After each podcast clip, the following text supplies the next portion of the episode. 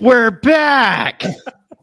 My computer is bugging out so hard, and we all got logged out before since the last time that we went live. So I had no clue that the music actually fucking stopped. This is this Clearly. is going great so far. It's going great It's- so far. hey, we're back.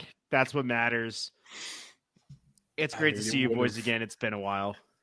It would have mattered if we started the show on time and like accurately, but you know, it's all good. Look, this mean, is just fairness. par for the. This is us. Okay. In fairness, I never said what time we would be back, just the days we will be back, and even that might be changing. So we'll we'll talk about what's coming up in the future on this show uh, before too long. I Uh, blame Mother Nature. Uh, It's all her fault. uh, I've got a funny story. I blame you personally, Tug. Actually, Yeah, it's it's your fault it's specifically. all my fault. Oh man, this this is what I've missed. This I've missed the most. I've missed this the most.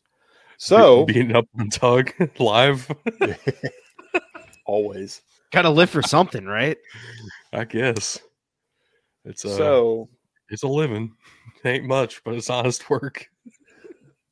clearly, Do you remember the last time we were live? Pepperidge Farm Uh, remembers. the, I remember the last time we were live because it was just me. That's a dead meme, bro. And I can uh, still enjoy it. No, you can't. It's not allowed. Can you? Yes. Nope. Can you? Are we allowing that? Anyway, so I, I've been running the social medias.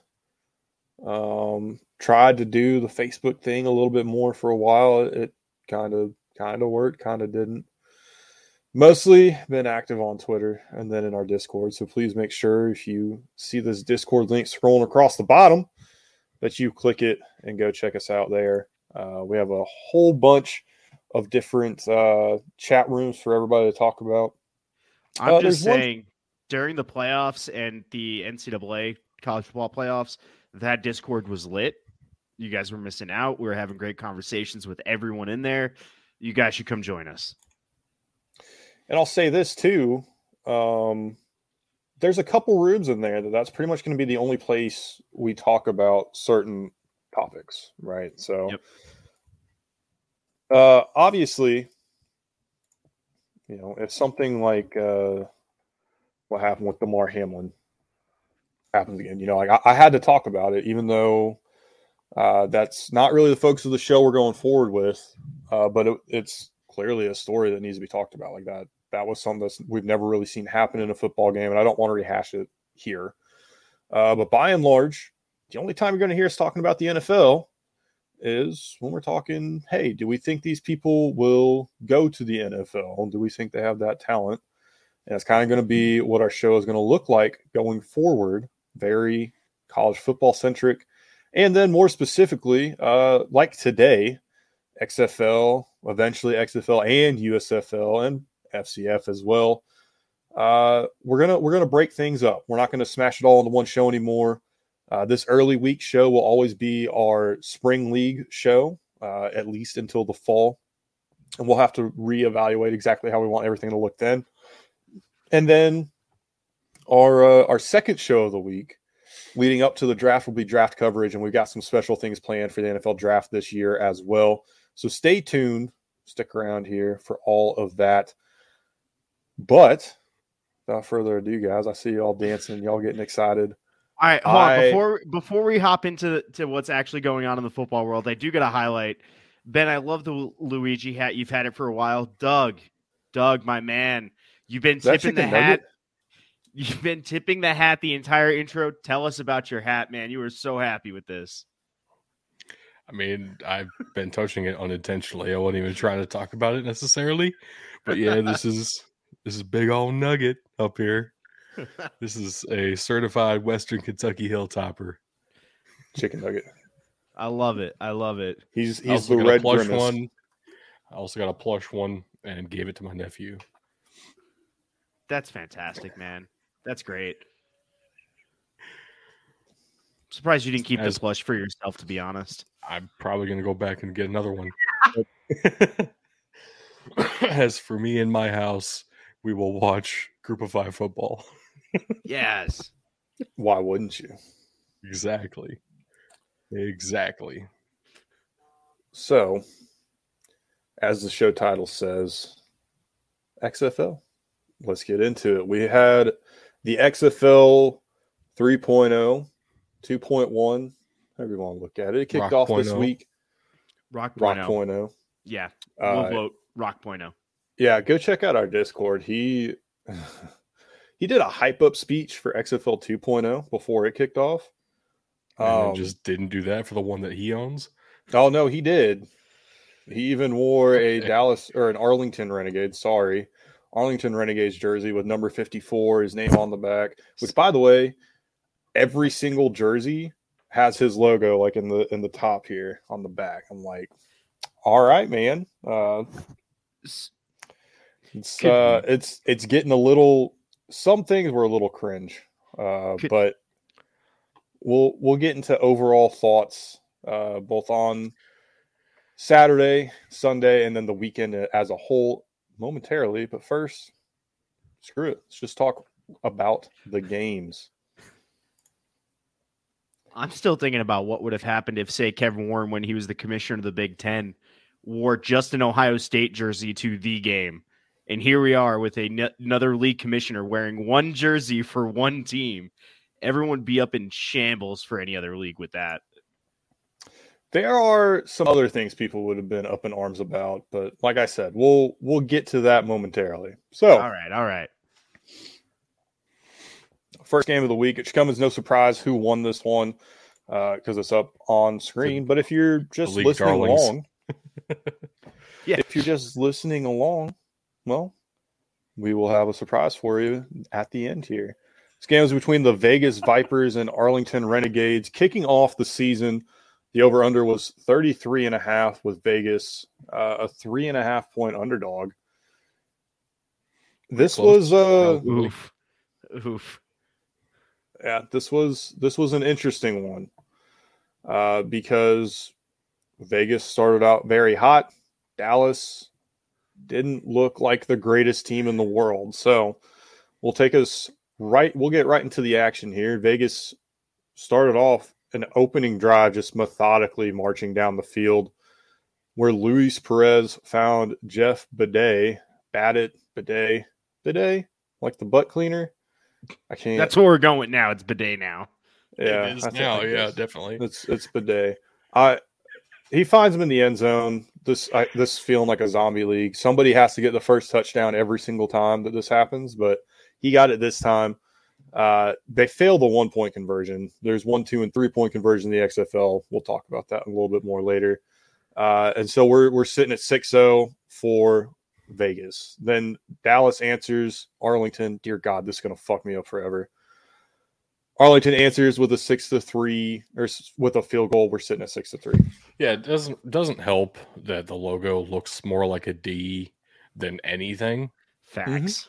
and it's I guess it's trying to be an R, but it definitely is a D. Yep. So, all, all I got to say about the first half, the first half, the jig was up, the news was out. They finally found him. You know, the it- it was- Renegades thought they had it made, Oh but my man, the Vipers they were there for the bounty. Shit. and they they were getting that bag in the first half. The Vipers were just got to be Well, upfront about that. And Sorry, I was see not here- expecting this, so I'm losing my mind right now. What? You not a six fan? No, I know the joke, which is why I find it so funny because it came out of nowhere for me. And Uh, we thought we thought the hangman was coming down from the gallows, but then we had a second half, and that really really changed the story.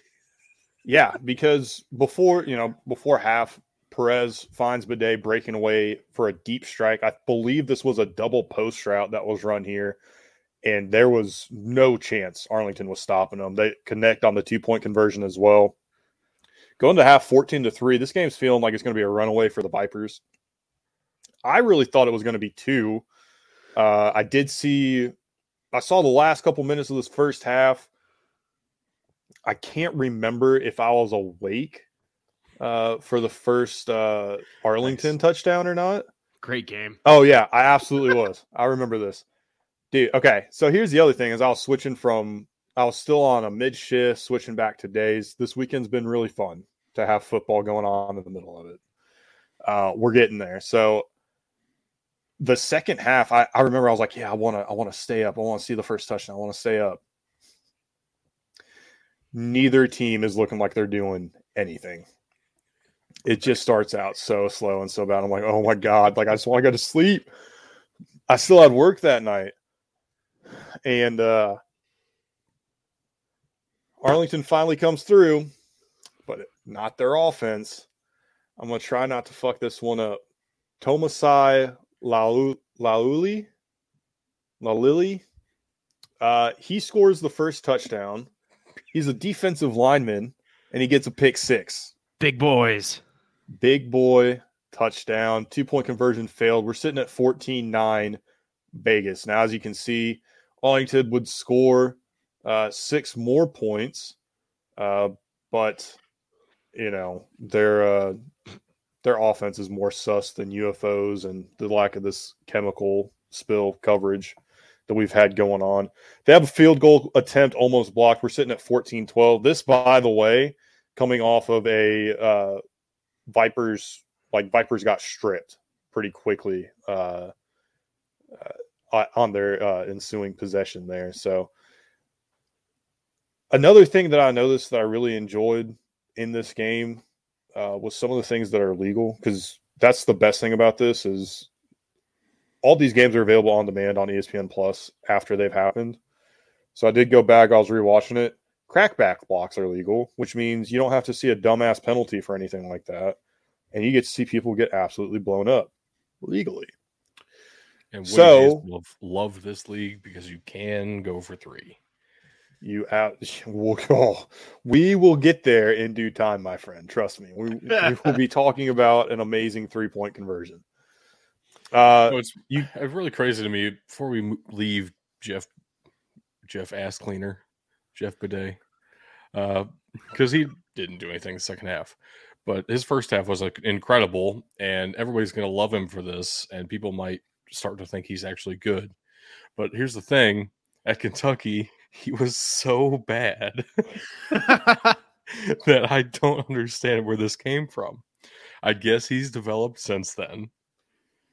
At That the is allowed. time, uh, he was undrafted for a reason, and then just got in concussion protocol with the Vikings, and yeah, he didn't do jack shit until now. Just first half out the gate, first half of the season for this new XFL, and had a like a really good game. It's probably the second best receiver in the league this week, which never would have guessed ever for any reason.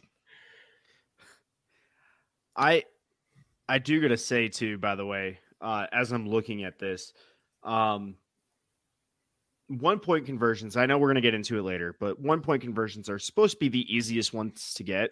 Why do I feel like those have the lowest success rate of the weekend between the one, two, and three point conversions? I couldn't tell you if that is for sure true or not, uh, but I can tell you that overall, making these teams actually run a play to get extra points made things a lot more interesting than if the, it would have just been, oh, uh, yeah, sure, just kick a field goal. Oh no, Right. I agree with it. I like this. I'm just surprised at the Well, it is Conversion. true, and we've known this for a long time. It's definitely true. It's harder to run plays when you're on the goal line. No matter But- what your offense is like, it's harder to run plays in goal line formation that's true. than it is when you have a little bit more space. It forces the defense to react differently. It- when you're on the two yard line, everybody knows what you're going to do. You cover the flats, you cover the inside run, and that's basically all you can do and all you need to do because there's no never any time for anything else. So if you can cover those things well, it's going to be really difficult to get those two yards. yeah. But if you have five yards or 10 yards, well, now things open up slightly. You can run a real play, basically. That's fair. Changes the dynamic. And what we've seen from this league as a whole, I know we're only on the first game still, but we've seen from the league as a whole, the offensive lines were not ready for this. No, I think in large no. part due to not hitting in practices and only having basically like three weeks of practice leading into this at all in the first place. Mhm. The offensive lines suffered more than any other position group, I would say. It was worse for the offensive line units than it was for quarterbacks, and most of these quarterbacks this week were butt ugly, awful. it was yeah, it wasn't great. So It's worth noting too that this isn't preseason. These games count. Right. and I think But with with the some- offensive lines with the offensive line struggling though, that just Yeah. makes it even harder to operate that close Yeah. to the goal line. That's fair. So it's interesting that we just went on this tangent because I'll uh, I'll just bring this up later about the challenge. I have a bunch of notes in here. Uh, but the next thing we saw was just a bunch of back and forth. Like these teams actually looked pretty evenly matched, if we're being completely honest. Uh, which was not the case in the next game on Saturday. We'll get there. Uh, a lot of jockeying back and forth. Arlington would kick a field goal to make it 15 to 14. Uh, and then Luis Perez throws another pick six. This time, one point conversion is successful. And that would be the final tally for the Renegades. They're sitting at 22 here, 22 to 14. Meanwhile, Luis Perez would later find uh, Colin Sweeting. I believe his, his first name's Colin. Let's double check that. Sanique Sweeting, not even remotely close. That's nowhere near Colin. Uh, he finds Sanique Sweeting uh, in the end zone for a touchdown. They go for a two point conversion just to tie it, which I'll bring up. I'll say it right now. I don't know exactly how XFL overtime works. Uh, I think it's the the shootout, the five play shootout.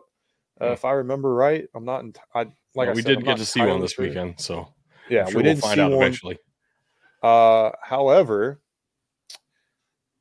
what we did get to see, we saw this a couple times, was the onside kick, quote unquote. This is very similar to what the FCS does, whereas a fourth and 15, I believe it's a fourth and 12 in the FCF being on the shorter field.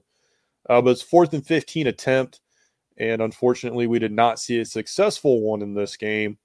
Uh, the Renegades would be able to just kneel it out and close this one out. Good teams win, great teams cover. They didn't do that, but the over hit, which, you know, if you're an over better, life's too short to bet the under, right?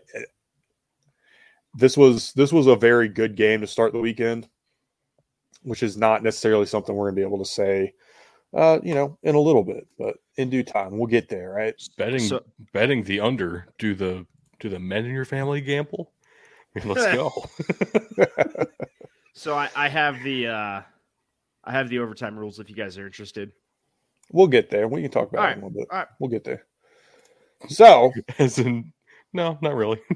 we'll, we'll, we we got I got this all planned out. I got it planned out. So we got some uh, some players of the game, and we will pick live. We'll Yeah. pick a player of the week here uh, at the end. But for right now, let's go with our players of the game. I went with Luis Perez, and unless Yeah. y'all disagree, kind of where we're we're heading. I know he was on the losing side, and ultimately his two ints resulted in twelve points, thirteen points exactly for the opposition. And you don't have those, you probably win the game. However, 249 passing yards and three touchdowns. Much better than any other quarterback did this week. Yep. Yeah, and I mean, let's be real, he really threw five touchdowns. So I mean, God godlike damn it. number numbers in week one of the XFL. God damn it. Dude, You're not wrong. It just it just it bugs me. How many total passes did he throw? 36. All right. So one sixth of all the passes that he threw were resulted in points. Yeah. One seventh. Okay, fine. Math. who who gives a shit? he also averaged 6.9 yards per, you know. nice. Oh, I think that's that's worthy of it right there. It's very nice. Personally. No, Yeah. Perez is Perez is fun. He's been around these spring league circuits a little while now, and he's always a name that I look for because he's fun to watch, and he's uh not an NFL quarterback, but that's okay. You don't need to be an NFL quarterback to play in this league, and that's the best thing about it. He is a he is a spring league god, and he continues to prove it. Uh, he continues to prove it here. That is our offensive player of the week. Our defensive player of the week. Is there is there any doubt? This is this is a beautiful image, right? Tomasai Lauli, one solo tackle, one INT with a 22 yard rumbling, bumbling, stumbling return for six. The thick six, baby. Oh, that. big thick six. Did you think we were going to give this to anybody else on this No. game? I mean, come on, come on. It, it had to be this. It had to be uh, Lu- Luali. I feel so bad. I'm the worst guy to be doing name pronunciations. Second worst. Yeah. Second worst. Yeah, second worst. it's okay. I don't know how to pronounce it either, so it's all right. You're doing pretty good. But I know he played at BYU. I remember that. Than I could have guessed he played at BYU. I I don't know why they It- have such a it- large Yeah, a tr- draw for Polynesian kids, but they do, and really Utah in general does, which is equally weird to me. Whatever. That's a it's- that's a it's all the-. Pacific region. I mean, Yeah. a, lot of, a lot of Pacific Islanders go to California. Oregon has a lot of them, uh, and the Utahs for some reason. But Utah's a fine enough state, I guess. I've never been. Climate's a been little yet either. different than what they're used to. Yeah, I think so. Probably a little bit chilly for them, Anywho, but that's why be the worse. thick Could be ones going are in, Idaho are or in. Utah. Utah playing for Boise and playing for, Playing for- BYU. South Dakota State, North Dakota State. That'd be that'd be tough. Oof. Be brutal. Go play FCS in Maine. Ugh. Ugh, who wants to go to Maine anyway? I Fuck the do actually. That'd be fun. Maine is Yeah. cool. Maine's not the Northeast. Maine is basically just the wilderness separating the Northeast from Canada. So Maine is kind of like Prince Edward Island. Like they're part of the U.S. Yeah. and PEI is part of Canada, but Right. only because they have to be for I actually reasons. know a Correct. dude who is from Prince Edward Island. So do I. Like, that's exactly how he would describe it. yeah, It's it's technically Canada, but nobody gives a shit it's, about it's us. not. It's not really Canada. All right. Well, back to the XFL. We did have another game on Saturday, what? And this Oh, one really? I was excited for. The Orlando Guardians going up Who against can't the guard shit? Roughnecks, uh, who changed their logo ever so slightly Yeah. to make it somewhat legal, even though the NFL is now in a partnership with the XFL and shouldn't have given a shit to begin with. Oh, it's all just so delicious and glorious. Uh, if you're looking at the screen here, so if you're watching this live or on YouTube, you see what the final score is. Uh, but I'm gonna keep that a bit of a secret from you if you are just listening, just to entice you to come check us out on Twitch, twitch.tv backslash BDT football or big dudes in the trenches. Sorry. Cool. So this game started while, off very guys. similarly. Huh? Said it's been a while. It's been a minute. This game started off very similar to the first one of the weekend. Uh, the Guardians, the visiting team, opened the game with the ball. Then they marched down the field methodically and scored on a pass from Paxton Lynch to Cody Latimer, former Is Paxton Broncos Lynch that teammates. dude? Is He Paxton looked like it. He on aka Timothy? that so that was the thing. Uh, so the two point conversion failed. Uh, It's six nothing, and honestly, Lynch looked very good for, a decent. first two minutes of the game. He looked good for the first two or three drives. The things First two or started. three off- Two or minutes. three minutes of the game. It's more than two or three minutes. Jesus Christ. Uh, Orlando eventually would go for a fourth and three, and we're short by about a yard, half a yard. This is where we really started to see the momentum swing.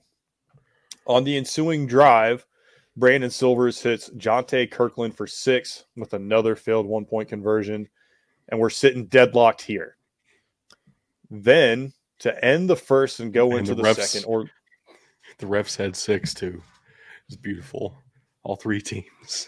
God damn. it. yeah, there was there was some controversy over that Paxton Lynch to Latimer touchdown pass. the the huge extra wide stripes also kind of freaked me out for the refs. Got to say that is a I- weird looking Yeah, uniform. those. I don't yeah. get why every time we have a new league, they want to make the refs look different than just the standard uniform. It makes I no would sense. to bet me. that the NFL has like trademarked that look or something stupid. No, because I that use the was- same stripes the NFL uses. Yeah, like every college. Yeah, but they don't litigate. high It's like youth leagues. I, I played for the Steelers when I was in senior tackle football. I guarantee Doesn't your the team paid NFL royalties for that. By the way, the Well, we had to pay for the stickers, but we didn't pay for the like just to call ourselves the Steelers. No, we didn't have to pay. Come on, dude. I've seen crazier shit. You Yeah, I've seen for, like, Houston get sued for having a fucking logo that looks. and everything. So it's, it's nobody I've cares. seen I've seen Houston sued for a logo that looks vaguely like the Houston Oilers logo. So I mean, They yeah, I've seen dumber shit too. their name to to the riggers. it just made Nope. it really uncomfortable for Nope. every announcer. Nope. ever. Nope. Nope.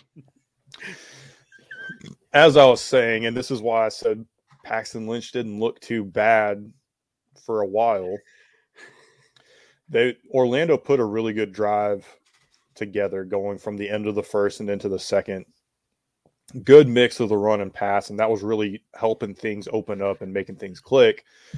But then it ends with a missed 40 yard field goal. And I'm telling you, after this, the game was over because they couldn't stop shit. Silvers finds Deontay Burris for six with a failed one point conversion. Borgi, how in the fuck do you say that? B O R G H I, Borgi. I think that's how you say it. It's a fun name I to think, say. I think it is Borgie. Max Borghi, uh, he was on fire. His stat line: eight carries, forty-two yards, one touchdown. He got it in the second quarter here with a long of twenty-seven. I mean, he he was fun to watch run the ball. Honestly, it was it was something to behold. Uh, failed two or failed one point conversions on both of those, and then a 33 yard field goal to end out the half. Houston goes in at halftime leading 21 to 6. Now, Brandon Silvers gets picked off to open the second half up after having a pretty good drive going. But then Paxton Lynch is sacked on back to back plays for the second time of the night. And Something about the offensive lines punt. not being ready. Oh, it's it's horrible because they trade possessions by Silvers throwing an INT and then Paxton Lynch throwing an INT on the very next play. That was the night for him. So in comes Quinten Dormady for the Orlando Guardians. And he has pretty much the same thing happen to him. He gets sacked Right. about three times the Guardians just couldn't get anything going. They couldn't get out of their way. And I, I'll say this: I started doing some chores. I was, you know, keeping an eye on the game. I knew he was getting sacked. I wasn't really seeing it as much from Lynch. At least one each time. So he got sacked back to back plays twice. He got sacked four times total in the game. And at least once he was definitely holding on to the ball too long. But there were like the other ones is just like he they, they might as well just sent like they sent six and there's only five down linemen and so nobody even chipped nobody was there in the backfield to help nobody chipped anybody like they were just running free and i think houston keyed in on that and that's what led to so much of their success and we'll, you'll notice who the uh, the defensive player of the game goes to uh, houston would get another field goal to make it 24 to 8 and then Dormady put together a very nice drive, and it looked very much the same way Orlando started the night. He eventually each finds- quarterback. Each quarterback got one good drive in them. Honestly, And- that was that was it. And that was the thing. Like they had one good drive, but they're, I mean, we can go through their numbers right now. 15 to 21, 12 to 18, 136 to 142. Yeah, that's a great completion percentage for both of them. Honestly, like that's solid. You can work Yeah. with that. Yeah. Uh, the issue is when you have one or more of those incompletions going the other way. Yeah, uh, it there were a little three bit less INTs between the two of them. Yeah, Uh, they lost a total of 42 yards between their seven sacks that they took. That's a problem. That's six yards a sack. That's nuts. Yeah. which it makes it even crazier the fact that you know I only have one sack. God damn it, Doug. it's been so long since I've heard that joke. It comes up every time. Andrew Jamil would be the one to catch the touchdown pass in the second half here. Former Glacier Boys standout of the FCF. Love seeing him succeed there. And oh, by the way, he's on Mon and Tug's fantasy team. So gotta love that. They went for a three point conversion and failed. Now, this was about halfway through the fourth quarter. We're sitting 24 12 to Houston. This game is very far from over for a couple Mhm. different reasons uh, until Houston drives and Cole McDonald runs the ball in for six. They fail on the one point conversion. We're sitting 30 to 12. Even with the rules here um, at 30 to 12, it's pretty tough to overcome that deficit. But thirty to twelve is a two score game with Yeah. these rules, Yes. so it is doable. However, when you then can't do anything with the ball again and give up another Right. field goal to make it 33 to 12, it's That it's all is- over but the that shout. Now, over. yeah. Uh, I But will say Brandon though, Silvers, Brandon Silvers throwing two apiece. Shiver me timbers. That's two doubloons for both sides. and that's God I think damn. I think Brandon hell? Silvers is Oh, I think Brandon Silvers is kind of like the the Jay Cutler, Rex Grossman uh, type of guy in the spring leagues. he- no, right? he's the don't he's the care. Ty Detmer. he's the tie def. he is there. He is constantly there. He's good Yep. enough to keep his job. That unless you get somebody that you know is better than him, he will be playing. But he is going to fucking drive can- fans of his team insane. He can sling it when he feels like it. He just doesn't feel like it most of the time. He's I he's could not, do that. He's I not just care. right. He's not awful, which is, I mean, that's not a horrible thing to have said about you, right? Right. Oh man. So obviously Houston ran away with this one. 33 to 12 was the final. Houston covers the three and a half point spread. And uh, once again, the the 35 and a half over. Fuck, Houston almost hit that on their own. That's just right. I mean, Yeah, and if Did- you know, I love that the announcers jinxed the Vegas odds here. In the first game, didn't they say something about how nobody's going to bet the over again? oh yeah. Yeah, they were going into the half. Uh they're like, man, we we won't be seeing too many over bets the rest of the weekend after this because it was 14 to 3 and it was a struggle to get there. right. Uh, and then Arlington just their defense rattled off so many points. It's I just yeah, and then I love it. the I love Houston it. Riggers went The, off. annou- the announcers jinx, jinx is confirmed yet again. the announcers jinky. Yeah, the announcers jinky. Jinkies. so we got players of the game for this one as well. On the offense side of the ball, we had Deontay Burnett, the second best receiver, and you could argue best receiver of the week uh, across almost every I wouldn't category. argue that, but you could. Yes. You could. He had the uh, second most. he had a better game than the guy I just said had probably the second best game. So Yeah. I mean, you know, I Maybe- believe he had the second most receptions, eight of 11 targets he reeled in. Second most yards at 90, a touchdown, and the longest reception of the day across the league, 46 yards. Uh, yeah. But you see, the problem with that is that's boosting your numbers too much.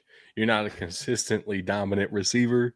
You had one break loose, which is cool, but it doesn't do much for me when I'm trying to give you receiver of the week type vibes. that's fair. That's fair. Uh, but no disrespect. He eight had a great game. He had a great. even with eight other players being targeted across 42 pass attempts, put up the second highest yard total across the league. So that's that's worth mentioning. And he he did have a great game. This is another guy that is a former NFL player. Uh, I believe he was with the uh, the Giants. I want to say, although I could be way off. And this is somebody that I believe the league, you know, teams around the league will be watching and looking at to see if maybe maybe he's developed something that they missed last time around. So keep an eye on him. This was a guy they were hyping up a lot. He has Next spent up- some time with he spent some time with the Titans, the Jets, the Niners, and the Eagles. The other Most New York team, the New York the Football Jets. Jets. Got it. Yes. This is Uh, a big boy. Yeah. So that's not actually the one that's standing is not actually the guy that we're taking. I Oh. believe Okay. I believe that is Trent Harris on the bottom, actually sacking Paxton Lynch there. With uh, the one reason I of his four sacks on the game for the record. Exactly. Which I didn't even Between the three it. of us, we only have three. Trent Harris accounted right, all three of us can't match this the beast of a man that won defensive player of the game for us here. exactly. this was this was insanity. He had four sacks, accounting for 28 yards lost to Orlando. Honorable mention to the rest of the defense getting three more sacks and one additional non-sack TFL and creating four turnovers. The other edge rusher for Houston, by the way, got two of those sacks. This was just incredible. An incredible Yeah. performance, an incredible pass rush. It was at the same time. I am very, very curious going forward if we're going to see Orlando give this type of performance up again to other defensive ends, and if Trent Harris can carry this forward. Because That we is- saw the same thing I just said with the last game. Yep. Offensive lines were not ready at Weren't all ready, for, yeah. this, No. for this week. So all. maybe Orlando just has the worst offensive line of the group, which wouldn't surprise me. I didn't think Orlando had a very talented team on paper at the beginning of this anyway, but here we are. and that's so that that kind of leads us into kind of a day one overall recap. The good the bad and the ugly the good the defenses. And i think a lot of that is tied into what we've already hit on. These offensive lines did none of them looked ready and i think houston really keyed in on that a lot uh, which makes Which sense. makes a lot of sense because they have Wade Phillips. Thank. So Yeah, that's that's your quintessential defensive He- coordinator who specializes in defensive lines. he that's just- smelt the blood in the water and said Right. And attack. Go. Yep. Right. That, Uh, did you see that clip of him on the sideline. Uh, you know, everybody's mic'd up in the league, which is really cool. But there was something about he was being asked a question, and he's like, "What would you do in this situation?" He's like, "Well, I wouldn't do what they're fucking doing because this dude can't coach." Just Yes, old man. Yes. they going it took on them so it took them until the last game of the weekend to realize maybe we should you know not Censor just let little bit? anything that the players say on the air Right. and then there were just long periods of dead air because there was so much trash talk and But you should. f should. words Like and that's the thing. probably others being Okay, thrown Well, you F word can't. can- FCC regulations prohibit some of it. Screw the government. This is free the speech. FCC should not regulate Free ESPN speech. Plus or Free these nuts. speech. Like So Okay. All right. they're not We inciting get it. riots. We get it. We get it. We get it. Cody Latimer was so good for like two minutes at Indiana. Yep, yep. Good to see him again. he was he was so good for that amount of time with uh, Orlando this week too. That's cool. Uh, Good for him. and that's So that's probably the in the rest of the season. So that's probably the biggest thing Latimer works. is that three of these four offenses, and you could even I would understand if you wanted to trim it down to about half of these offenses actually look good uh, because Dallas, Arlington, look. I don't know how I figured out how to Arlington. say Vegas Raiders still, right? Like, and they were around forever, so I mean, it took you a little while. You got it it. did. If, I'll- if I'll. Arlington sticks around for a couple of years instead of folding again, maybe you'll remember this time. Maybe, maybe. I mean, Uh, the you, game- you still say the LA Chargers instead of San Diego. It took you a little bit of time too. It's all right. Took everybody some time, Oh, I get you saying that. I get you saying. but uh, need them to, need them to stay in one place for a while. exactly. Uh, the games on the whole were entertaining, in my opinion. I don't know what you- what you guys thought from what you saw. Uh, and then the bad, obviously, I, I think the Guardians O line looked the worst, but I do think some of that plays into the Wade Phillips factor, kind of like we've already talked about here. Right. I think if any team wanted to do that, they could have. Because I don't know that any of these teams were ready for that. Yeah. Yeah. Uh, the attendance. Now, this was what was concerning to me. I had, you know, reasonable confidence there wouldn't be these issues on day two, and there weren't. We'll talk about that. Uh, but the attendance was not great for the first two games, which is extra disappointing because these were two stadiums that had hosted the XFL in 2020, TDECU Stadium and Choctaw Stadium in Arlington. So Yeah. for the attendance to be poor in both of those places to kick off 2023 tells me something I already knew, and that's that the XFL did not do a great job in Right. the run up to the kickoff of, of this league. We'll talk about that more at the end. I want to get into these next games because we're we're taking a little bit of time here, so we'll try and speed it up here. I didn't have a lot longer than I thought we would. I mean- Honestly, but it's cool. uh, I didn't have any ugly from anyone unless y'all unless y'all saw something that I didn't. Oh, just the the refs look funny. The the refs were ugly. Like I will the refs were the ugly not because of their performance, because Right. of their uniform. right? It was it was something else. Ben just took over for a second. That's Ben- cool. Ben's trying to figure out how StreamYard works again. It's been a while. It's been too long. I can't remember all the buttons. What do they do? So many buttons. Couple things, I think. Uh, the next game, this was uh, the team that I'm sure The Rock named and the colors that I'm sure their head coach Hines Ward picked. Yeah. Uh, San Antonio Brahmas at home in the Alamodome hosting the St. Louis Battlehawks. Cacaw, cacaw, St. Louis. the call. I gotta say, this was the game that I saw the most of of any game this weekend. I saw a little bit of each of them, but this is the game I watched the most of, and I was blown away by just how fun they're really trying to make this league. I don't know if it worked 100% of the time this weekend.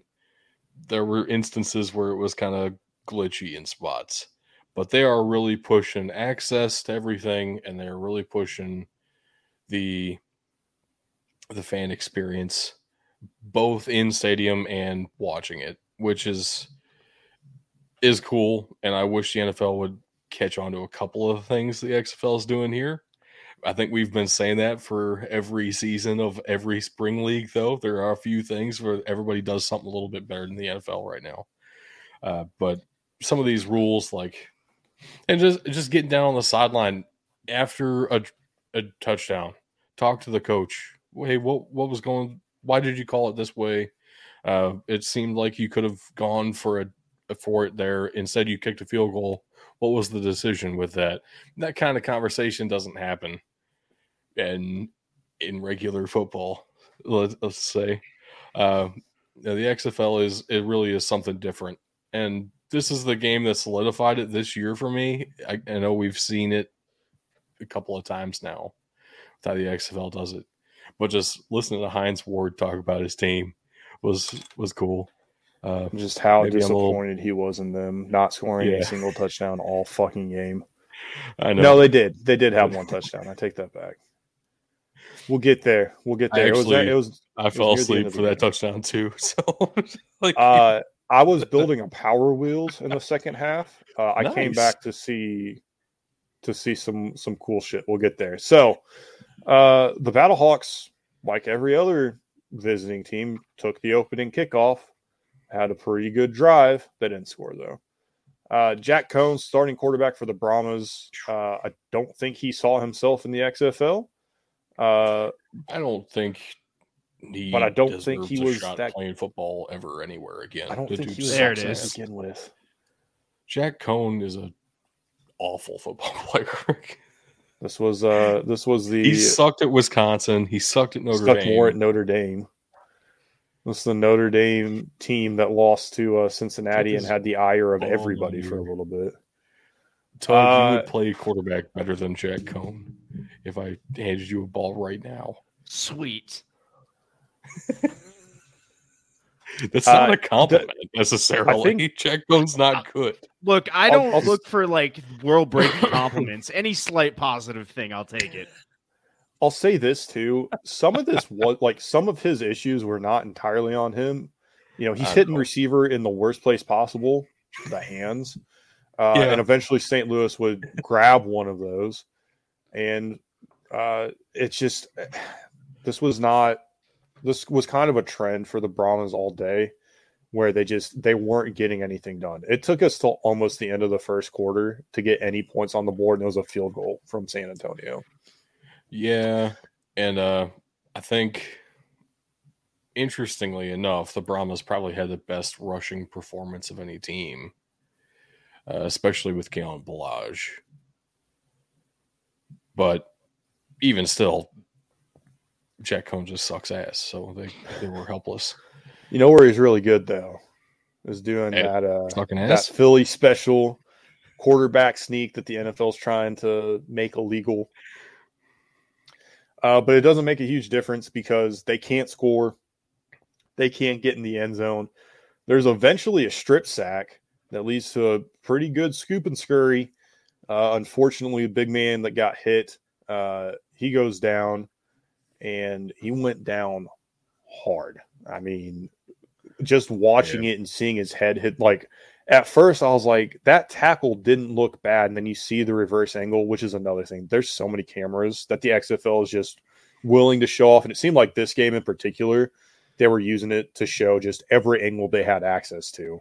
Mhm. Uh, but they they show the angle uh, where the defensive player his head bounces off the ground, and it's I've I've been in that you know I've been in that scenario before. Travis Feeney, yeah, it's it hurts, and when you're getting slung to the ground, it hurts even more. Uh, Travis Feeney did tweet out today that he's feeling much better though, uh, so shout out to him. Uh, he also had a sack to go on the day. He had a pretty good game. Unfortunately, uh, I don't think he came back in after that, uh, getting his bell rung there. I'm, I don't want to call it a concussion. I never heard one way or another.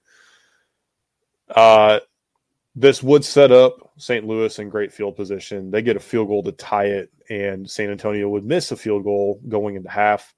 Uh, we're sitting at three to three. A lot of missed field goals in the XFL this week.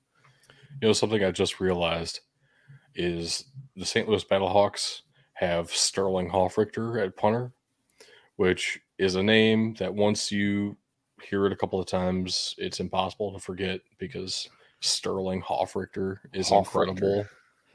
and uh, he had five punts for 240 yards. Good job, Sterling Hofrichter. Just I mean, that's not like insane. world beater or anything, but That's fifty-ish yards a punt. Like, 48. 48 yards a punt. Yeah. A it's, punt. it's pretty God. good. god damn. I, Yeah. I know he It's is a good consistent. punter. That's It's probably why I remember him. thing. But yeah, Uh, and the Joey the Brahmas would score. The Brahmas would get two field goals and a touchdown in the second half. But the real story comes in. They're up fifteen to three with one Yep. fifty nine in the game. Yep. And then things changed drastically. We talked about this earlier, we alluded to it, that there's some different rules in the XFL that make comebacks a thing to behold. So, starts off, AJ McCarron I mean, is Tug has experience beholding comebacks. God, that was a reach. Like, It, and you provide reach arounds. So Ooh, got him, got him good. After the first or after the last field goal from the Brahmas, that's when things started to change. We're sitting at about the 252 mark when AJ McCarron steps back out on the field, and he leads an absolutely beautiful, drive. I mean, beautiful drive. Caps it off. Oh, excuse me. Caps it off with a touchdown pass to Hakeem Butler uh, for 18 yards. And then the most important part the three point conversion. He finds Austin Proehl in the end zone. And now all of a sudden, that what? Somebody do the math for me. 12 point deficit is now only a three point deficit. Yep. You did the math all by yourself. That's you so didn't even need me. Good job, buddy. And then we don't do onside kicks in the XFL. No, no, no. We do the fourth and 15. Who does AJ McCarron find again? That's right. Austin Proehl for 22 yards and the first down. The Battlehawks would maintain possession and they'd get it at San Antonio's 47 yard line. Mm. I'm going to step in here because this is something else I really like that I saw in some of the clips after. You guys were mentioning the all access. They actually brought you into the replay officials booth and showed you the conversation with the ref on the field. Right. So you're hearing everything that they're seeing. And you had everything from the, hey, I had his right foot down. I've got a yard line and a hash. And he went 46 yard line, right hash. We start on the ready. Like that is it's amazing for fans the, to hear what the replay official is saying. Of right. everything that they do, that is the one the NFL has to fucking do. Yep. Right. Right. Um, and we again we can get more into that conversation later. Uh, the Battlehawks put together a pretty good drive here, aided by a 15 yard penalty uh, from uh, from the Brahmas. And who does AJ McCarron find from the 14 yard line in the end zone? none other than Austin Proehl. And what do you know? They try for a one point conversion on just a simple rush from McCarron.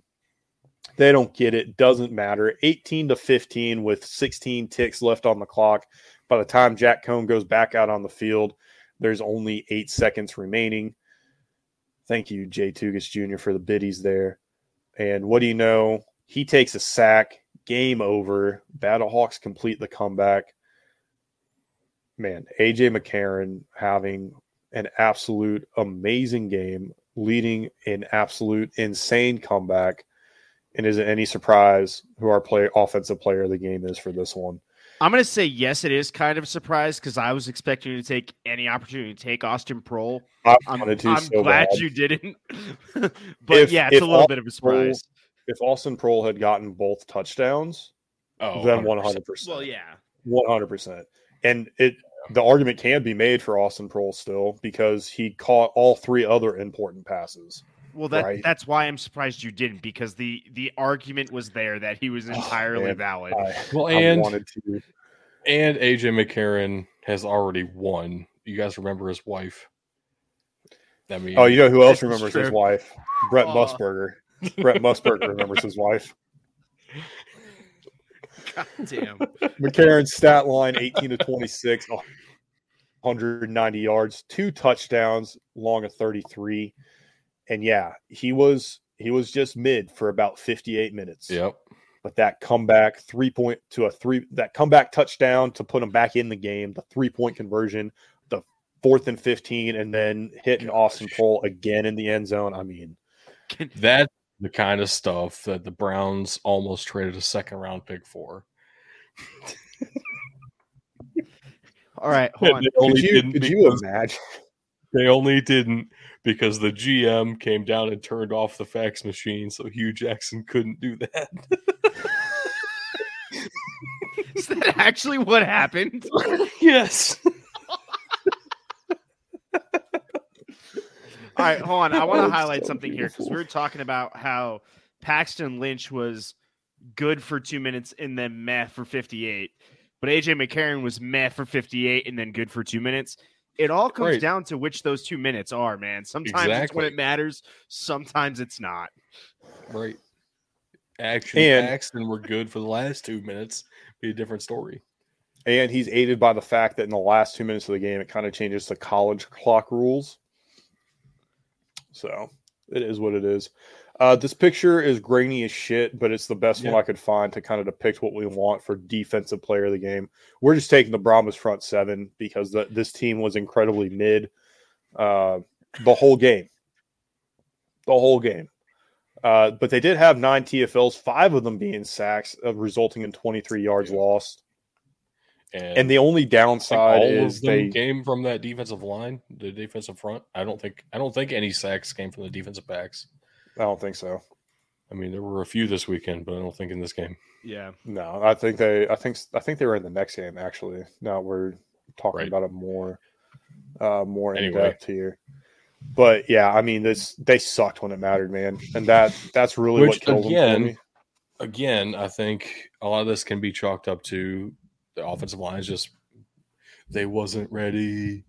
No, But uh no, they were not. No, they were not. I mean, I'm rooting for Hines Ward out of nostalgia. Facts. So get better, Uh, Brahmas. I need you.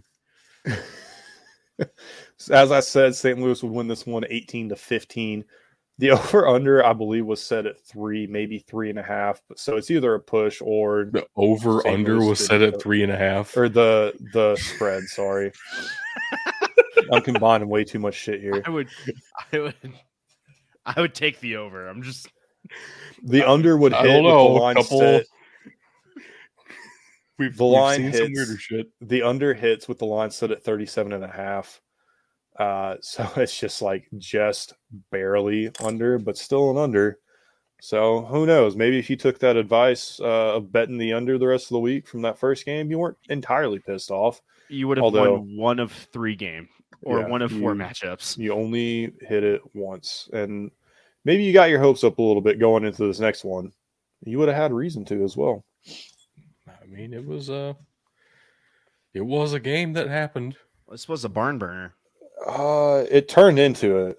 It turned into So, it. There all were- right, so this is something interesting that I noticed from the start, and I don't know if it's uh, I don't know if it's exactly fair, but I I feel like it is kind of. So the Seattle Sea Dragons here had it seemed like they had the draft strategy of let's load up on NFL players. Let's try to get the best NFL talent that we can. And I think that will work out for us and try to out talent everybody. When really team building is a lot more complex than that. And making sure that personalities mesh and everything is actually extremely important. And so Ben DiNucci throwing to Josh Gordon sounds really cool, especially if you're from the state of Texas. Uh, at the same time, it's not exactly a surefire thing uh, when you have other quarterbacks who have actually been developing a little bit, and you have receivers who have not been suspended their entire life. So eh, there are some strategies here at play. I think DC and Seattle are constructed extremely differently, and this matchup was interesting to me because of that. it I think the bigger thing too is Josh Gordon's been suspended a lot, but he definitely bailed out DiNucci on the first Right. touchdown of the game. DiNucci just threw like just yeah. And what do you know? Uh they scored they they get a touchdown out of it. So it's uh you know they they failed their conversion, would get a field goal later to make it nine to nothing. They it looked like they were going to dominate this one. I'm not not even going to lie. Uh, then you go to kind of the next the next drive. DC completes a pass, massive hit. Receiver I thought was dead, like he just like nails the ground, and the ball comes out and everybody's like, "All right, cool." You know, everybody's walking back to the original line of scrimmage, uh, but the officials mark it down where he got murdered, and just keep going. That would have been one I would have liked to have seen a challenge thrown on, and you know, heard the discussion of, "Hey, was this actually a completed pass? Was it not?" Blah blah blah. That's the one I'm waiting for the most because you know it's going to come up at some point. was it a catch? Yeah, I I agree. And Uh, not, and not just on the like, did he get the foot down like we had already? Like the All right, man had two feet Did- in, got crushed, hit the ground. catch? Yeah, d- yeah. What is this process Did he the complete- catch? That's Did the he make a football move? Yeah. That's the clarification I want. I Uh, don't know. Did he have the ball in his hands? Then I guess that's a football fucking move. Geniuses. No, the Uh, that football kinda- didn't move. that took us to the end of the first quarter, uh, and then You DC would would just your balls to continue. move via feet.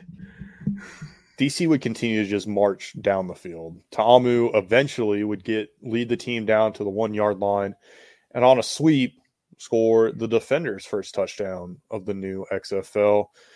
Cap it off with a two point conversion, and all of a sudden DC is only down nine to eight.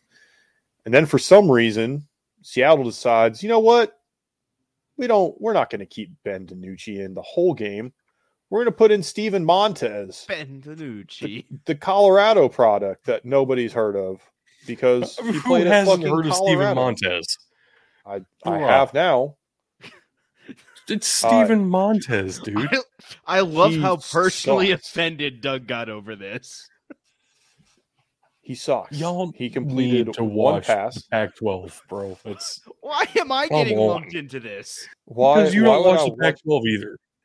You know what? I will watch Colorado now because one, Steven Montez isn't fucking there anymore, and two, I mean, that is good for Colorado. Yeah, two because of who is at Colorado now. That's why I'll watch the Pac-12 Shedeur Sanders?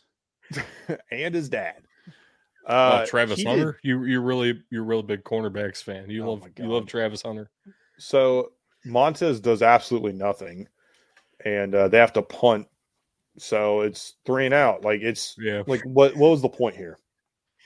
uh, I think that probably what happened.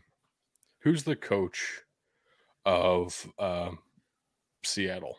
They're doing the run and shoot, so that narrows it down a bit. It does.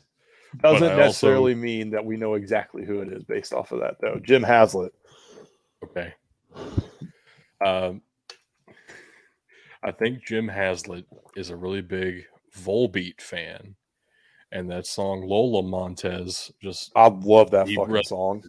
I absolutely love that song. and so now he, he has a guy named Montez on his team.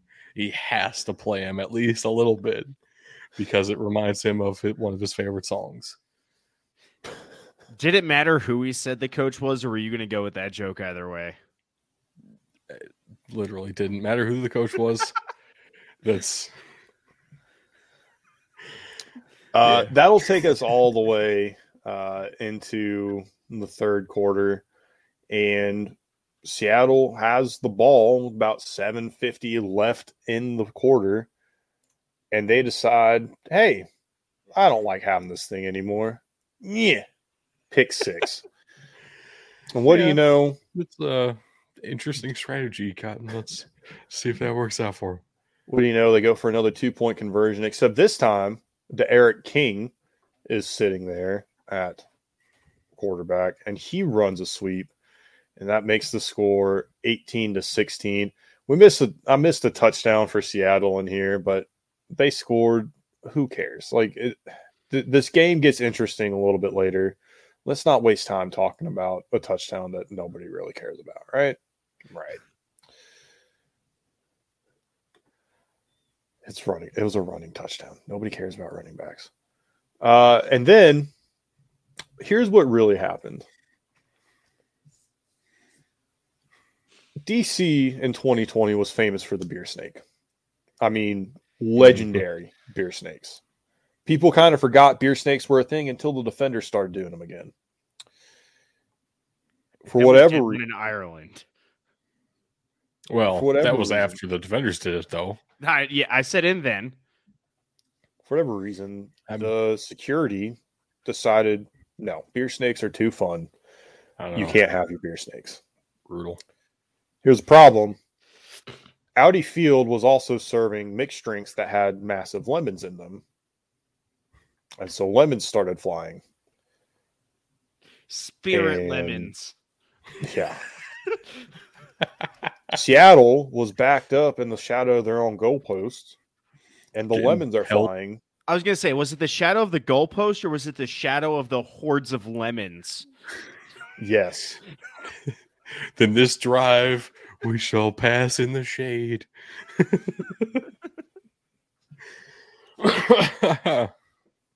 Imagine just like lining up and you're maybe you're in the huddle, you're trying to figure out what the play is.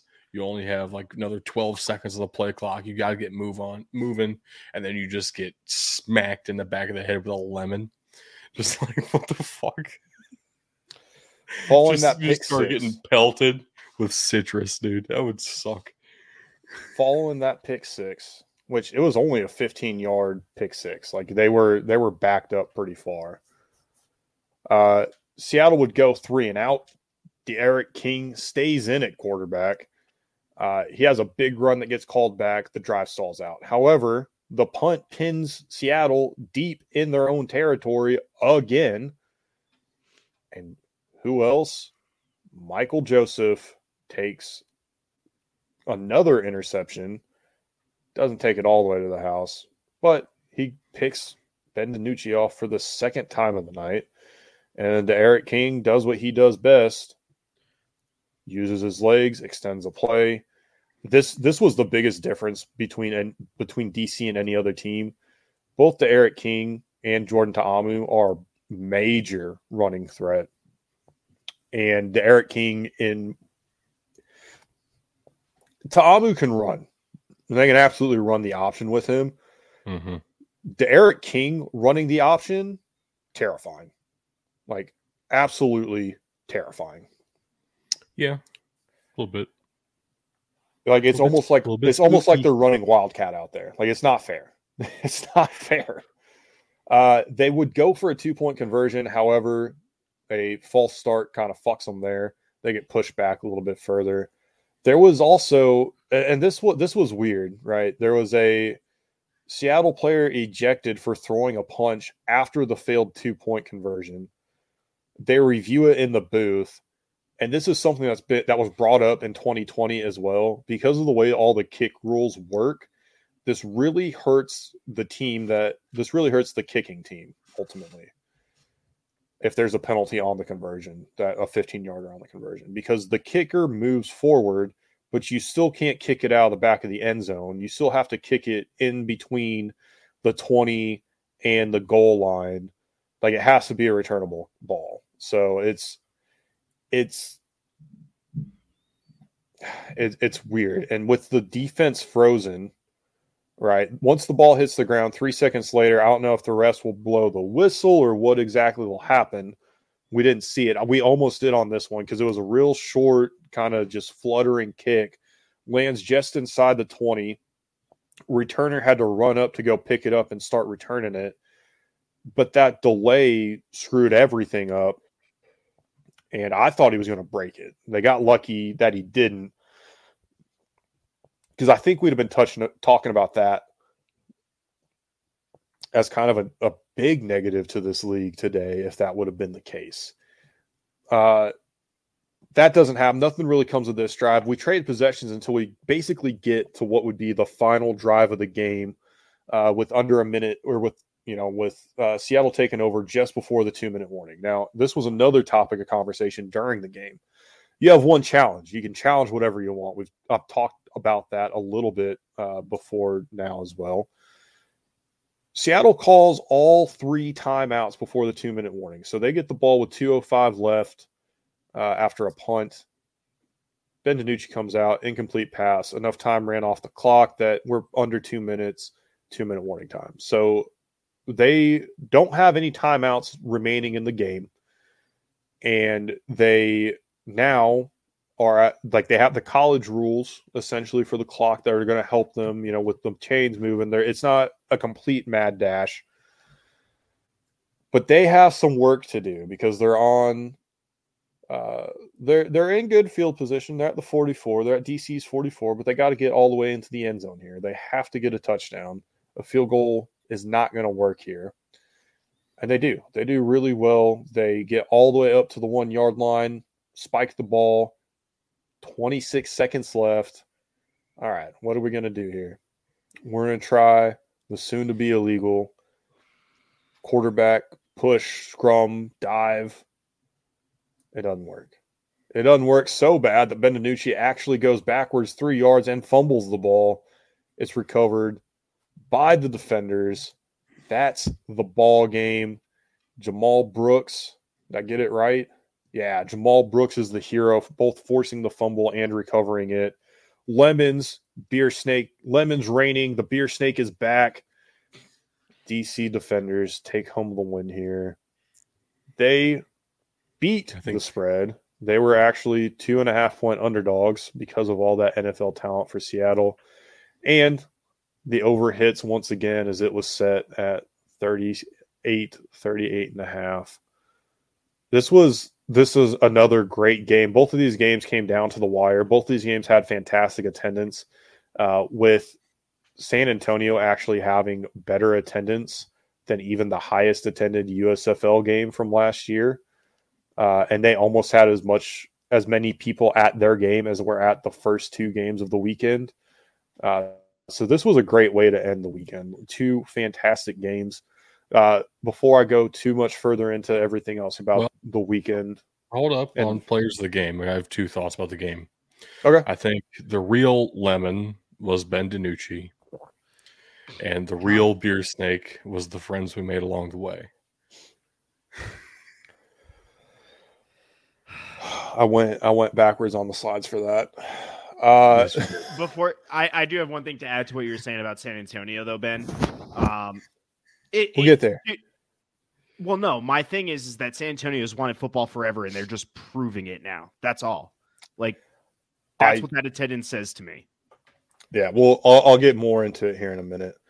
Uh, Jahcour Pearson, wide receiver for Seattle, he did take in the most passes this week 12 of 14 targets, XFL uh, 95, 95 yards. Yeah, XFL 2023 record so far.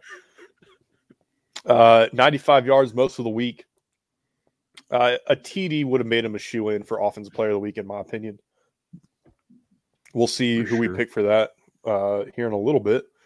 Uh, and then Defensive Player of the Game, we have Michael Joseph, the defensive back for DC, four solo tackles, five total, two INTs for 37 return yards. And uh, he took one of those to the house. And this, uh, the pick six changed the momentum of the game. The second pick really helped push it completely in DC's favor. Uh, like I said, Jamal Brooks, he had the forced fumble and the fumble recovery to seal the victory. Got to give him an honorable mention here, but when you're you're going up against that on your own team, it's hard to give you player of defensive player of the game. But I think like looking at day two, the good we talked about the games at length, right? We talked about the first set of games, probably a little bit longer than we should have. Uh, but not only were the games great, the attendance, the atmosphere was just electric. Doug or Tug, like you were saying, San Antonio's wanted football forever. The AAF had even less fanfare than this iteration of the XFL had, and they had attendance just like the Brahmas had every single fucking week. So you knew the name recognition of the XFL, the name recognition of the Rock, people were going to show up for that. And the Brahma being a specific breed of cattle native to San Antonio, like everything about, and you know, the Rock's nickname, right? Everything about this, though, it lined up golden for San Antonio. And this, this was, this should have been the game to kick off the weekend, in my opinion. And if it would have been the game to kick off the weekend, they'd have had the same attendance. And guess what? That probably gets people in Dallas and Houston to buy fucking tickets for Sunday, too. They're like, oh shit, the XFL's back. We got a game in town tomorrow. This game's so fucking good. Fuck yeah, let's go. They should have set up the rivalry and brought Arlington into San Antonio for the first game. Well, they had should have been wearing every- a Brahmas jersey. Yeah. I split. We'll, we'll go split jersey. No, Split. fuck no, that. fuck that. That. He's the Brahma Bull. And that's, that's, for the, moms where when both their sons are on different teams. All right, That's- Dany Garcia can have the the split jersey. that's the other thing. She doesn't have kids playing the XFL. Boy, what you thinking? Get out of here. That's the that other team. nonsense. The completely lost my train of thought. Yep. Yeah, you Yep, did. I I saw watched that it. happen I live. I watched cool. it go. All right, so before be- before Bug collects his thoughts, uh, which may never happen, he ain't pimp like that for real. But think about that one anyway. Let's name a offensive and defensive player of the week. Uh, I think for me personally, defensive player of the week has got to be Trent Harris with his four sacks. That's eight balls, dude. That's impressive as fuck. Uh, I think my offensive player of the week, unfortunately, we don't have a picture up for because I think it needs to be Austin Proehl, as as this is a pro Austin Proehl show, and we, we Hey, just need to, Austin, if you somehow see this and you want to come on the show, just let us know. I feel like Bug would lose his mind. Um, he would, so yeah, dude, just just let us he know. would. I, you know, whatever. I mean, whoever whoever it ends up being, you know, if if, if Austin Proehl wants to come on the show, I'd be fine with that. I I would bet you would be okay with that personally. I would I would be I would probably be more than okay with that actually. Uh I can imagine you enjoying that one quite a bit. Which actually it's really cool. So Ricky Proehl is the wide receivers coach for yes. for So St. Louis as well. Which is so this fun. was this was more the uh this was more of kind of the good of this is just the players being mic'd up. The bad of it was that they eventually got wise to what the fuck was going on and had to start, you know, Right. editing stuff out. Like that that was kind of unfortunate. Um so eh, you know, it, it is what it is. We got and who said we didn't have an Austin Proehl picture? This is post touchdown. I mean, come on. Come on. I heard the the hot mic that was caught was man, I fucking love you.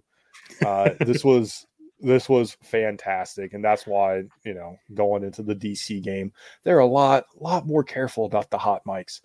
Uh the bad of this was the beer snakes being confiscated. And I say that's bad because it's it's fun, it's harmless. Who does it hurt?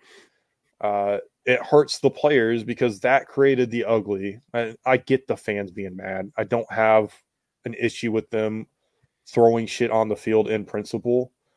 Uh, but you can't throw lemons on the field to the fact that they are getting dug into the grass and the league can't sit there and not do anything about it. Yeah, there was a hate being in point- the grass. There was a point in the game where DC gets picked off. St. Louis does the stupid fucking let's all go celebrate in the end zone, even though we didn't score a fucking touchdown, which I have less of a problem with because taunting isn't a fucking penalty. I still fucking hate it. Like I hate that. I hate it with a passion. Uh, they're getting lemons thrown at them, and they're getting cups thrown at them as well. So confiscating the beer snake leads to all of this. I'm concerned of if this is going to continue to be an issue and the league continues to not do anything about about it. And what's this? This this DC crowd is just a different animal. Like that. Like Oh yeah. that's that's just that's just that. Yeah. Uh, and then overall for the week or for the weekend, allowing the coaches to challenge anything is awesome. Um, challenging there was an offsides that was challenged that the offsides wasn't called. They went back and reviewed it. They talked through it in the review. There was no offsides. They failed. I believe it was uh, Vegas that challenged that, trying to get a free play. It, it uh, the rules differences were great. The kickoffs, especially, are great. The three point conversion is great. Everything about it is great. The bad, the lead up, there was little to no fanfare. And then the ugly. The app was literally being updated during games, during the week. The app today looks vastly different than it did Saturday, an hour before kickoff. That is pathetic. I mean, this this is the biggest to me, that's the biggest ugly part of all of this is that they like how much just wasn't ready for this league to kick off. And it's I mean, Doug, Doug, I think you said you got on the app and it was still it hadn't updated to the point that you were still seeing stuff from the last XFL. that wasn't the app. It was stats.xfl.com, which is still showing, yeah, last version of the XFL, which is a little bit of a problem. I would think they would, yeah. There's there's want to change that. Yeah, maybe not. I don't know. there's there's Trying just been, something s- new. there's been so much time for you to put that into a into like a, an archive Right. that like it just it makes no sense to me that we're sitting here today still trying to still trying to figure out what the fuck's going on like i don't i mm. don't get this It it's still even today. It's still like I just pulled it up on air, and it's still the old stuff from the last game, last week of games they had. Right. And another thing too, they don't share their stats with other media companies. Even, Even ESPN, ESPN. who I thought they had an agreement with, uh obviously they do because they're on ESPN networks. But ESPN doesn't even have their stats. The XFL just doesn't share that, which is wild. Wild. so that takes us into this upcoming week tug i'll let you take it away here man Yeah, so it's been no secret. I'm not a huge fan of Thursday football. I don't like the way it lines up the weeks and things like that. But not only do they have Thursday football this week, they did it in the worst way possible. They took two teams that played on Sunday and put them on Thursday rather than two of the teams that played on Saturday to give them that extra day. So they really shorten the week for some of these teams. I don't like the look of that. I understand the schedule is doped out way ahead of time. Uh, so just so happens that they have two of the better teams in the league playing, which can work for you, but I don't think it needs to be on Thursday. You don't have that many games. You don't have the problem in the NFL where you have in some weeks 16 games. You have four total games. You, you can play two on Saturday, two on Sunday, and be just fine. But I'm sure it's a TV Yeah. deal thing with ESPN. I get it. Well, it's I not even like it. ESPN. It's on it's gonna be on FX. which is That, that's not even a Even good worse. look either. Yeah. right. but it, it, and that's the funny thing though is it's still going to be on espn plus Right. Like it's this is this is the cool Yeah. thing I will say about all this because the Saturday game is also going to be on FX. We're still seeing this this I guess handshake agreement these two companies working together uh, for the spring leagues. When Fox literally just threw shots across the bow about real football re- not returning until the USFL starts here in another 5 weeks. It is a it is a shaky relationship at best, I think, right now. I would wager to say that the Walt Disney Company and Fox uh, are done with each other. Fox has already sold everything they're willing to sell, and from here on out, they would like to be left alone. But Disney has its grubby little fingers and everything, and just keeps coming. Uh, so just to go Think back, just to to backtrack real quick before we get into what these upcoming games are. Since we're going to name Austin Proehl Offensive Player of the Week, which I'm not going to stop. Uh, he was he caught every target he had, four four for 49 yards, one touchdown, a long of 22, and he had that three point conversion as well. Calling I mean- Wendy's because he's getting that The four for four. and he's also that four for four. Uh, I, I'll say too. I'm looking forward to the St. Louis Seattle game. I think this is going to be. Looking at the games, I think it's probably going to be the best one of the week. Uh, DC and Vegas is going to be a clash of styles as well. Yeah, Uh, I know it's weird. DC has two stylistic clashes back to back. A little bit different. but But- this one's this one's going to be a clash of style. Actually, all Right. on the field. Vegas Vegas is a fine team. Uh, DC is very defensive. You know their strength is very much on their defense. Their offense questionable Which- at best. Means you know it's going to be fascinating to see what Perez can do Yes, because I think he's capable of dotting them up anyway. But it is also Perez. So you never know what you're going to get. right. The next one, we're going to have a game to see if anybody wants to score uh, between San Antonio and Orlando. I I'm imagine there's going to be a money- lot of I'm probably gonna find a way to legitimately put money. I don't know if Kentucky's even made that legal yet. On uh, It's legal in Brahmas- Indiana and Tennessee. uh the Brahmas are gonna beat the shit out of the Guardians. The Guardians suck ass. They are they they've got to figure out something blocking wise. Yeah, They've They- got to figure it- out some blocking yeah. coverage. yeah, That- yeah. And then last but not least, we do have two of the Texas teams going head to head. Arlington traveling to Houston. That'll cap off the weekend on Sunday night. This one, again, Houston, people are saying picking up right where they left off. This team is very, very stylistically different, different to what they were with PJ Walker leading the offense.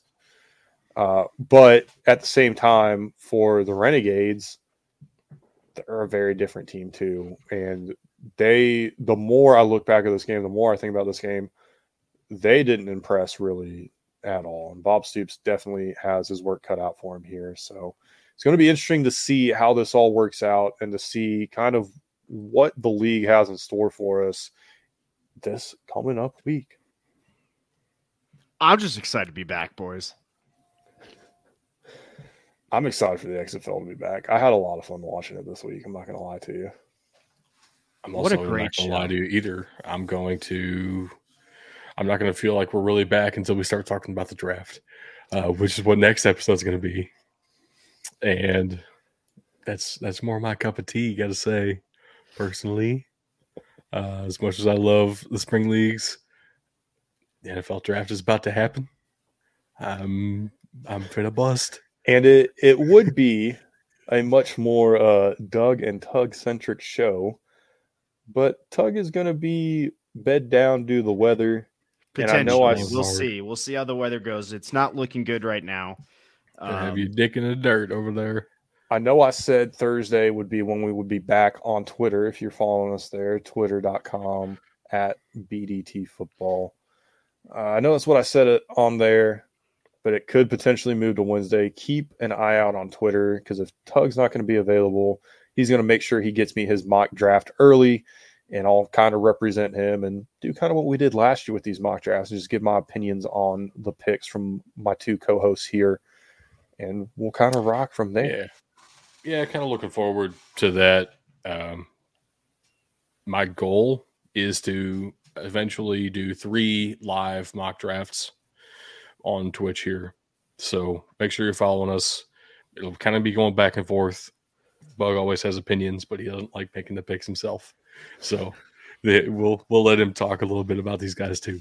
But we're doing a pre combine this week, and then we'll have a post combine at some point with an extra round, and then we'll do the week before the draft. We'll have another mock draft, uh, and I don't think we're going to go all seven rounds. That'd be a bit intense, uh, but probably do three rounds with that one and some trades as well. So, going to be some fun stuff coming up with draft coverage. Yep. It's one of my favorite things about football. So, It is it is 100% that time of the year. And gentlemen, did you know that lizards communicate by doing push-ups?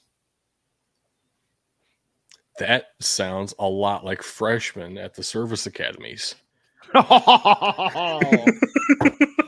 Got him. Off the top rope. I love it. Oh my god. That's perfect. Oh, Well, let's leave Wow. while we're ahead, boys.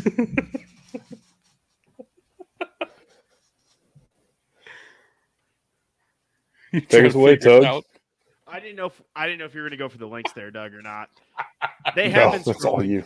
Oh God, they have been scrolling across the bottom. Uh, namely, just think BDT football.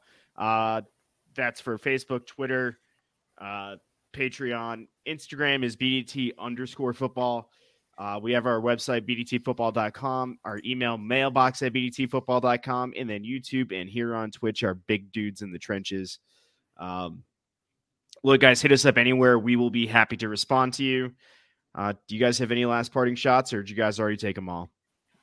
Join the Discord server. It's fun stuff. Yeah, join it.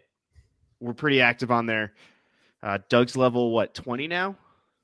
More than that, dude. You gotta catch up. I've been I've been throwing down that heat in the Discord. Yeah, you have. Yeah, you have. All right, ladies and gentlemen, that is all the time we have on the show today. Thank you for watching or for listening. Just remember, you can't win a game if you can't in the trenches.